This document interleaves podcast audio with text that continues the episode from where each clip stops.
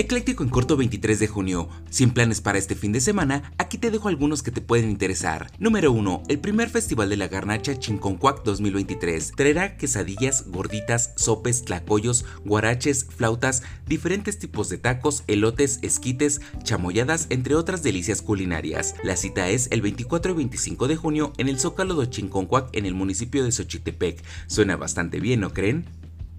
Número 2. Por si te perdiste el primero, se viene el segundo Mega Outlet Fan Fest donde habrá un bazar de anime, manga, Star Wars, Los Simpson, Harry Potter, Sailor Moon, Tim Burton y muchos más y se llevará a cabo el próximo 25 de junio en el Salón Lux del Deportivo Esme Cuapa ubicado en la Calzada del Hueso 381 a dos calles de Galerías Cuapa. Vaya vaya, si dan ganas de ir.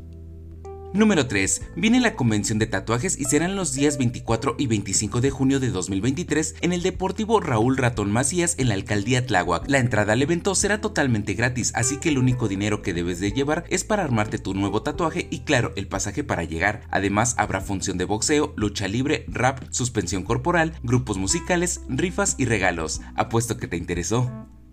Número 4. Por si no lo sabías, el sábado 24 de junio toca marchar por el derecho a la diversidad. La marcha del orgullo LGTB y más partirá a las 10 de la mañana del Ángel de la Independencia avanzando por el Paseo de la Reforma hacia la Avenida Juárez para tomar 5 de mayo hacia el Zócalo y en esta ocasión tendrá como principal reivindicación el reconocimiento legal de la identidad de las personas trans y no binarias. Cuéntame si vas a participar.